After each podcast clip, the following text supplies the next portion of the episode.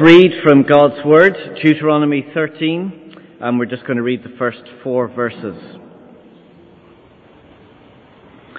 If a prophet or one who foretells by dreams appears among you and announces to you a miraculous sign or wonder, and if the sign or wonder of which he has spoken takes place and he says, let us follow other gods, gods you have not known, and let us worship them, you must not listen to the words of that prophet or dreamer. The Lord your God is testing you to find out whether you love him with all your heart and with all your soul. It is the Lord your God you must follow, and him you must revere. Keep his commands and obey him. Serve him and hold fast to him. Now with that in mind, please turn to 1 John chapter 4, which is on page 1227. 1227. 1 John chapter 4, verses 1 to 6.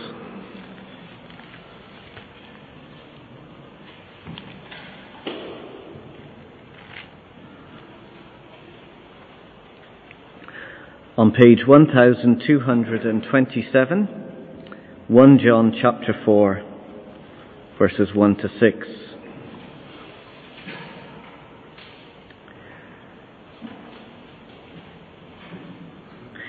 Dear friends, do not believe every spirit, but test the spirits to see whether they are from God, because many false prophets have gone out into the world.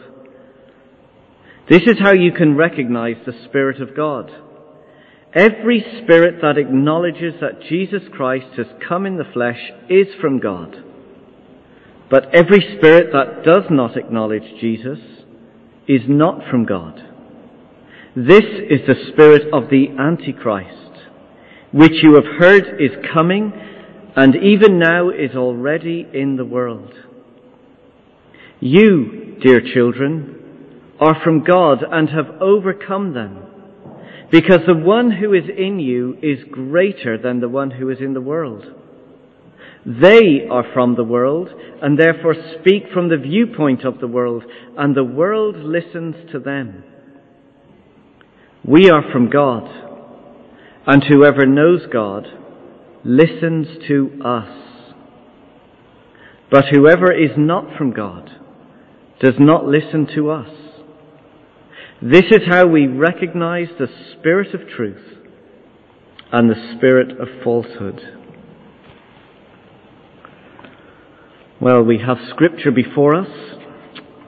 Let us pray for God's Spirit to be at work within us. Let's pray.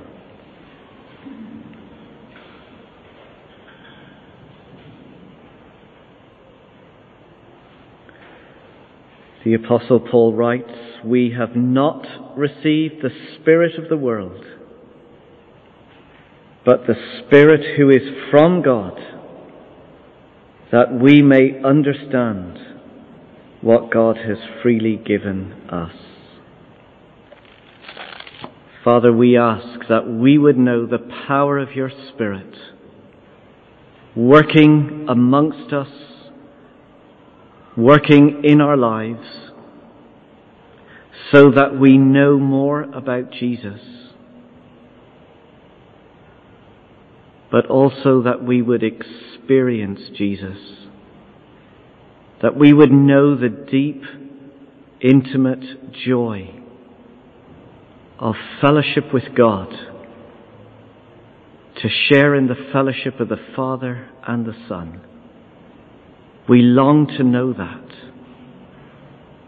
And so we ask for your Spirit to make that come about. We pray it in His name. Amen.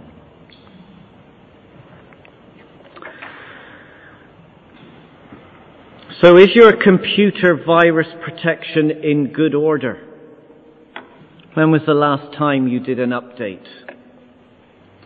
Every so often I get sent a bogus email or a corrupt file, but because my virus defense is up to date, it immediately identifies the problem. A little box will appear in the corner, a pop-up, and tell me that something wrong has arrived.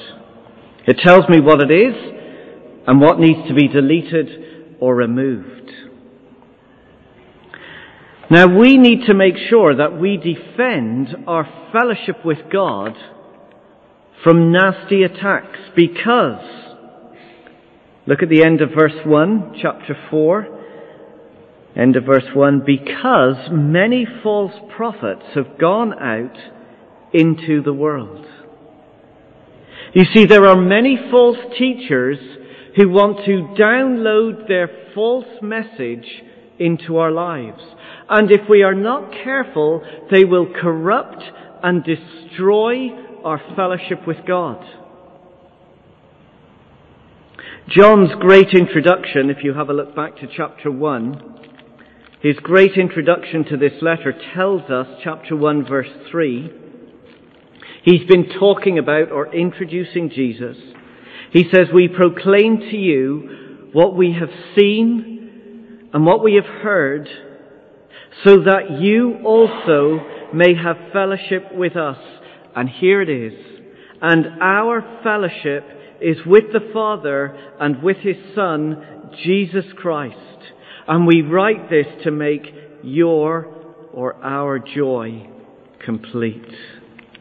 We have been invited to join in the fellowship the Father has with the Son and the Son has with the Father. We can share in and we can experience this deep, personal and intimate relationship. And it's within the relationship of the Father and the Son that our joy is made complete. But it is under attack. Look at chapter 2 verse 26 chapter 2 verse 26, he says, I am writing these things to you about those who are trying to lead you astray. Chapter 3 verse 7. Dear children, do not let anyone lead you astray. False prophets, you see, have gone out into the world and through their message they are spreading a nasty virus that can infect, corrupt and seriously damage our relationship with God. So we need to be able to protect our joy. We need to be able to defend our fellowship with God so that we continue to live in and thrive in that deep relationship with Him. So how are we going to do that? Well, first of all, we need to test the spirits. We need to test the spirits. Let's read verse 1 of chapter 4. Dear friends, this is a, a real kind of deep, loving, intimate letter to the church. He's saying to them, I love you so much. The reason I'm writing this to you is because I am deeply concerned for you. Dear friends, do not believe every spirit, but test the spirits to see whether they are from God. You see, there are two kinds of spirits that we need to be aware of.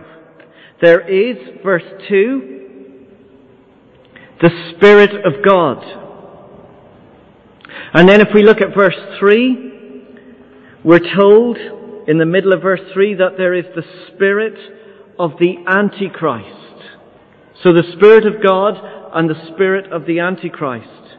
And we've already come across that term before, Antichrist. Have a look back at chapter 2, verse 18. He reminded them there, Dear children, this is the last hour, and as you have heard that the Antichrist is coming, and even now many antichrists have come. And as the name suggests, Antichrist is one who stands in direct opposition to Jesus Christ and the ways of Jesus Christ. So in chapter 4, when he starts talking about the Spirit of God or the spirit of the Antichrist. He's talking about what and who is behind the teachers, who's influencing what they have to say. Who's guiding their teaching? Who's directing their message? What is the source of their message? In fact, in verse 6, we're told what their influence is. Look at the end of verse 6 of chapter 4. This is how we recognize the spirit of truth and the spirit of falsehood. You see, the spirit of God is a spirit of truth, and the spirit of Antichrist is a spirit of falsehood. We have to recognize these two spirits. Now the problem is, these spirits of influence that stand behind the teachers and are at work in the lives of the teachers are alive and well today.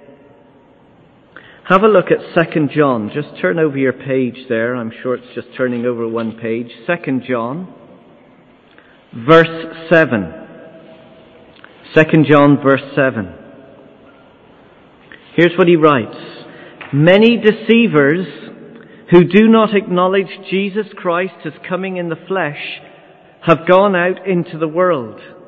Any such person is the deceiver and the antichrist. Watch out that you do not lose what you have worked for, but that you may be rewarded fully. Verse 10.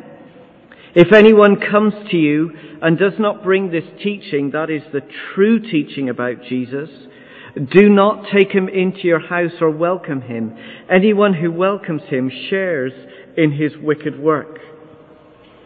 You see, it wasn't uncommon for a teacher to arrive at some unsuspecting house church, so turning up at home group on a Wednesday night, claiming to have a message from God. And the church wouldn't know them from Adam. So they had to be able to discern who this teacher was. Was this teacher influenced by the Spirit of God, or were they a teacher that was influenced by the Spirit of the Antichrist? Was this message they were going to bring to the church family true, or was it false? Now we might think we don't have that problem anymore. Well, I actually think it's got worse. Any one of us can turn on the God channel, or we can turn on or look up a, a church or a speaker on the internet. But the question is, are we able to discern and test who are the deceivers? Who are the true teachers and who are the false teachers? Can you do that? Suppose one of you gets an email about an amazing speaker. You look it up at, uh, on YouTube at your friend's recommendation. You don't necessarily recognize the speaker's name, but it comes with this title at the bottom of the screen. Spirit Inspired Ministry. Or you order a book off Amazon and the blurb on the cover gets your attention. You're told that the author is Spirit Anointed. You see, today, if you want to authenticate your message or your ministry, all you have to do is attach the word Spirit. Carrigaline Baptist Church, Spirit filled, Spirit empowered, Spirit driven. But here's the question. Can you discern what kind of spirit they are filled, empowered, and driven by? Or are we just so immature and gullible that we will believe anything and everything that comes out of their mouth or what's written in a book simply because it says Spirit? Go back to chapter 4 verse 1. Dear friends, do not believe every spirit, but test the spirits to see whether they are from God, because many false prophets have gone out into the world. So how are we going to test these spirits? Well, in a similar vein, we must discern the spirits carefully. We've got to apply a very simple test to everything that we listen to and everything that we hear, including the person that you are listening to right now. Just because I say it doesn't mean to say it's true. We need to be listening carefully, discerning what are the spirits saying. The first test is this. What do they say about Jesus? What do they say about Jesus? These are the tests to discern who the spirits are. Verse 2, chapter 4. This is how you can recognize the Spirit of God. Every spirit that acknowledges that Jesus Christ has come in the flesh is from God. But every spirit that does not acknowledge Jesus is not from God. Now, two things are implied here. First, it's telling us something about the identity of Jesus. So look again at verse 2. It says, Jesus Christ has come in the flesh. He's come from heaven. He's come to earth in the flesh as a person. That means Jesus is both fully God and fully man. He's not a half man and a half God. He's fully God. He is the divine God walking on planet earth. Keep your finger there in 1 John chapter 4 and go back to the other book that John wrote, John's Gospel. John chapter 14.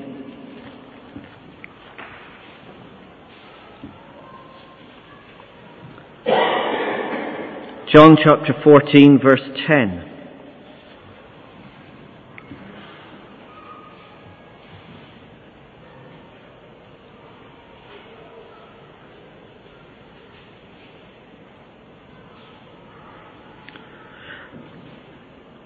Don't you believe, says Jesus, that I am in the Father and that the Father is in me? The words I say to you are not just my own. Rather, it is the Father living in me who is doing his work. Believe me when I say that I am in the Father and the Father is in me, or at least believe on the evidence of the miracles themselves. Jesus coming in the flesh is God in human form. That's how we know who God is. If we want to know who God is, well, we look at who Jesus is, because Jesus reveals God to us. Through the miracles, Jesus has proved that He is God with absolute power and supreme authority. Jesus is the God man, and that is why we worship Him, because He is God. So listen carefully to what the teachers say about the identity of Jesus. Do they say that Jesus is God? The second thing is what do they say about his mission? You see, here's the connection. If we get the identity of Jesus wrong, we're going to get the mission of Jesus wrong. Because the primary reason, the primary mission of Jesus as the God man coming into the world was to do what? To deal with our sin. That is the primary reason. That is what everything that Jesus did points to and flows to. That is the reason. So have a look at 1 John chapter 2 verse 2. We've already looked at this in, in past weeks. 1 John chapter 2 verse 2. We're told there, chapter 2 verse 2, that Jesus Christ is the righteous one. He is the atoning sacrifice for our sins, but not only for ours, but also for the sins of the whole world. How can Jesus take on the whole sins of all the world? Not just mine, not just yours, but how can he take all the sins of the whole world upon himself and die for us?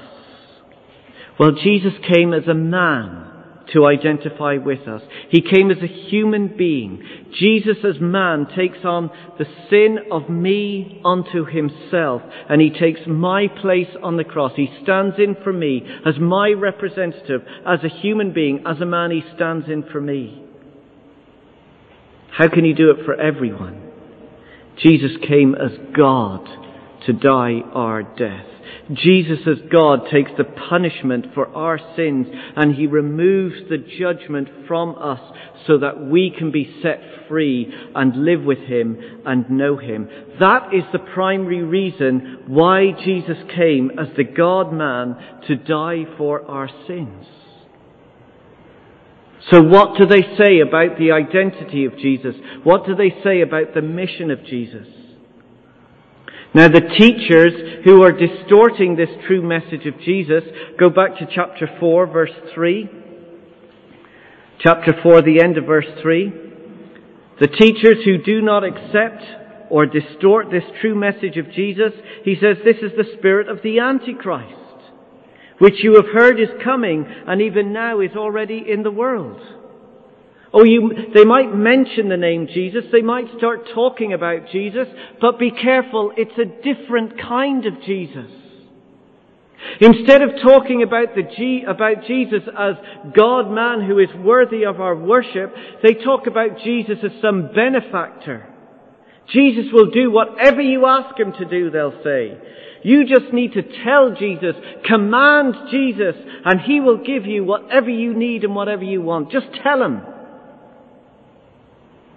And instead of talking about Jesus who has come to die for our sins, they talk about the personal success that Jesus will bring to your life. Jesus has come to give you health and wealth in abundance. Just tell him, claim it, it's all yours right here, right now. This teaching is often called the prosperity gospel.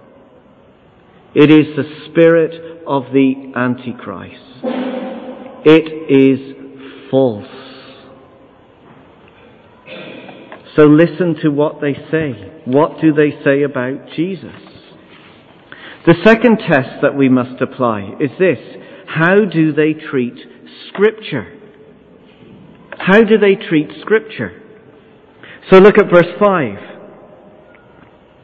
They, that is, those who have been influenced by the spirit of the Antichrist, they are from the world, and therefore speak from the viewpoint of the world. And the world listens to them. Their message that they have to share is based on their own authority, their own words. They ignore what Scripture has to say. On the other hand, look at verse 6. We, that is John and the other apostles. So John who's writing this letter, we, John and the other apostles, he says, we are from God, and whoever knows God listens to us, but whoever is not from God does not listen to us. He's making it very clear. He says, we don't speak by our own authority. We're speaking the words of God. The words that we have are words that have come from God. Now here's a question. How do we know they spoke from God? Because they're all claiming to speak from God. They're all coming along saying, oh, I have a message from God, or the Spirit has told me this, let me tell you. How do we know?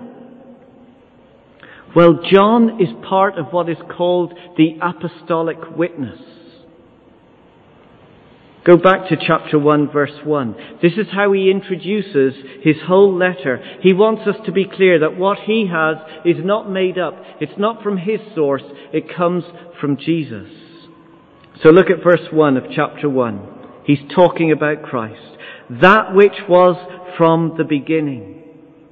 Which we have heard. So they heard with their own ears what Jesus taught about his identity and mission which we have seen with our eyes.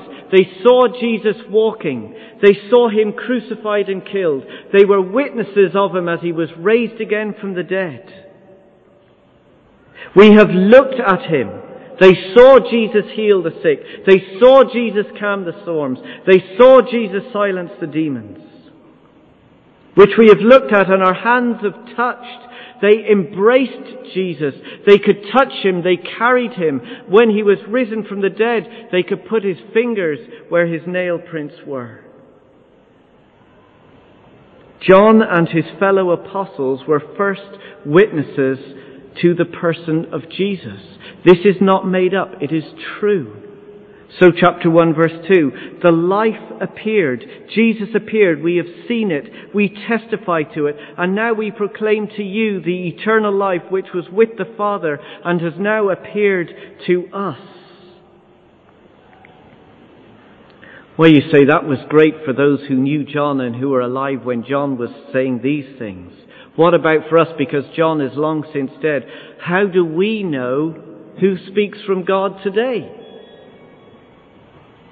Well, what they heard and what they saw and what they looked at and what they touched, they wrote down so we can read their testimony for themselves. That's what John has done here. He's written it down in his letter and he wrote it down in his gospel.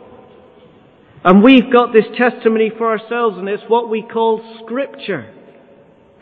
That means we must weigh up everything we hear against scripture including what you're listening to right now, is what we're saying from Scripture.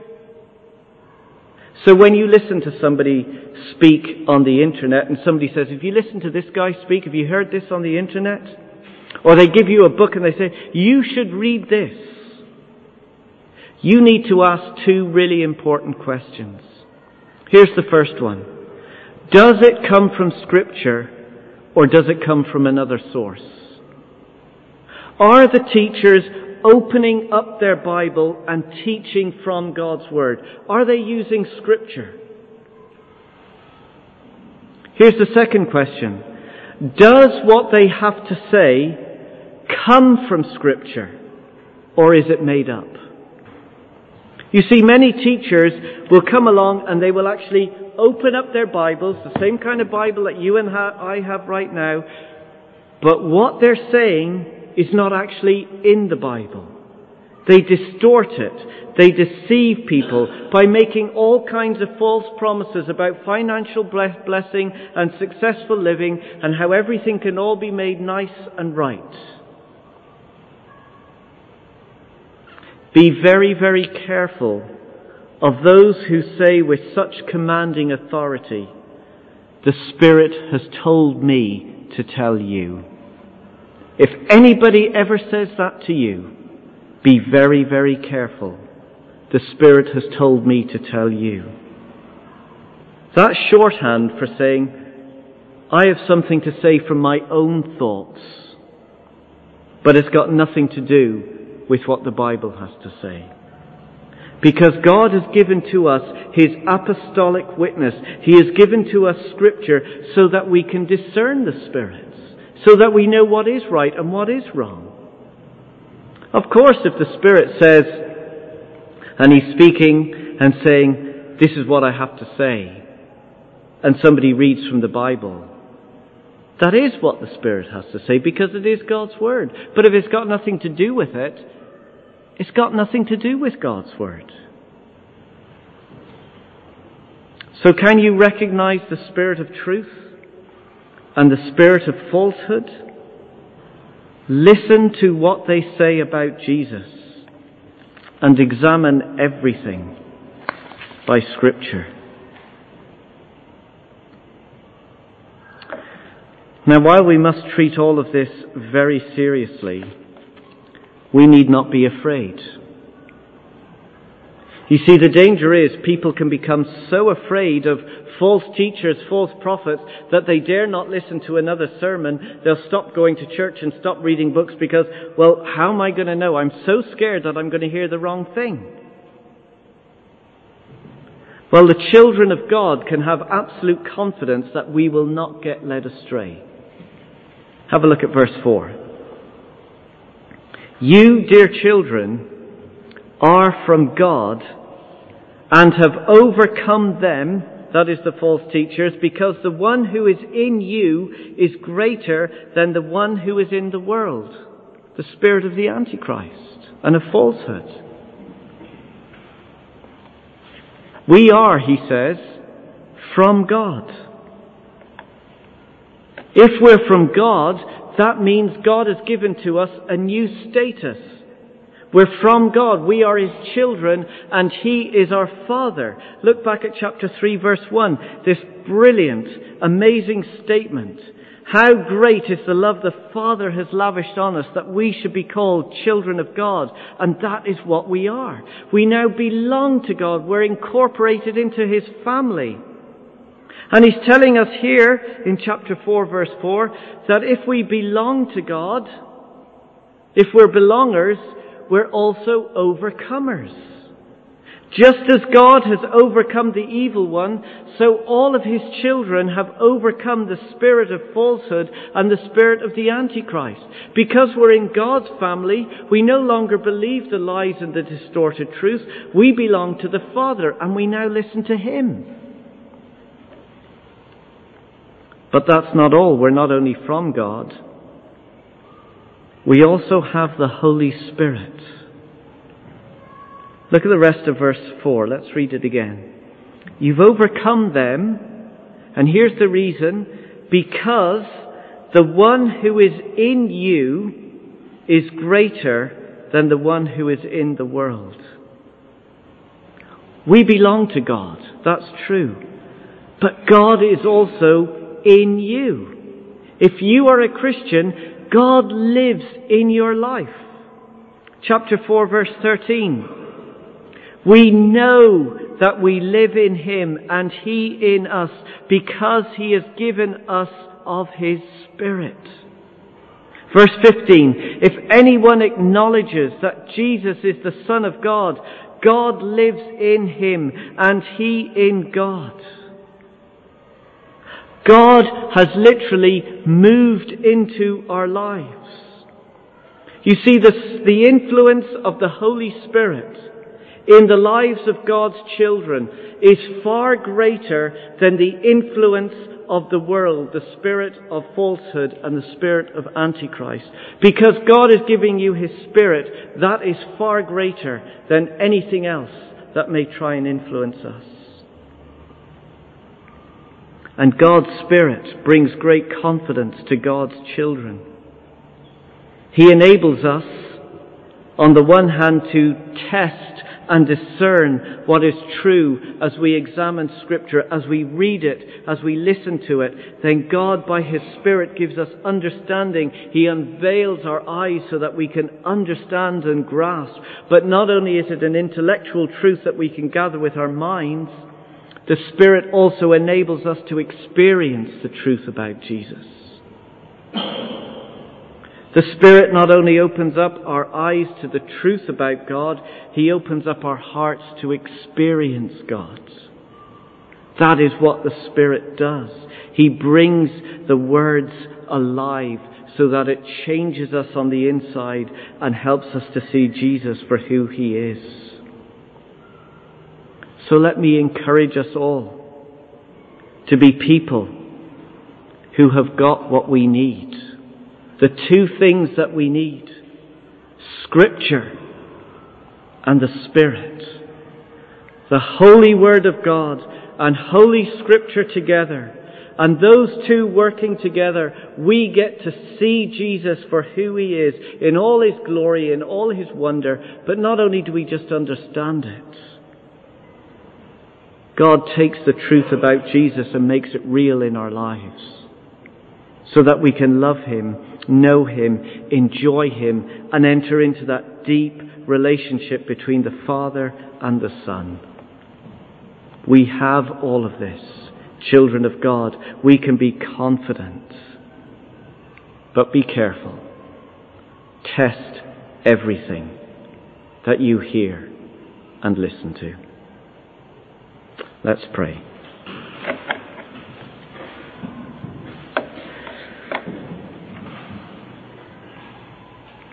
Our Father God, we thank you that you have given to us Scripture, the very words of God, and you have given to us your Holy Spirit, breathing life into these words on the page and breathing new life in our lives so that we can know you and enjoy you. Father, please help us to be discerning, help us to be testing, and help us to know Jesus in all his greatness and in all his goodness. Amen. Well, we're going to sing a song which reflects what we've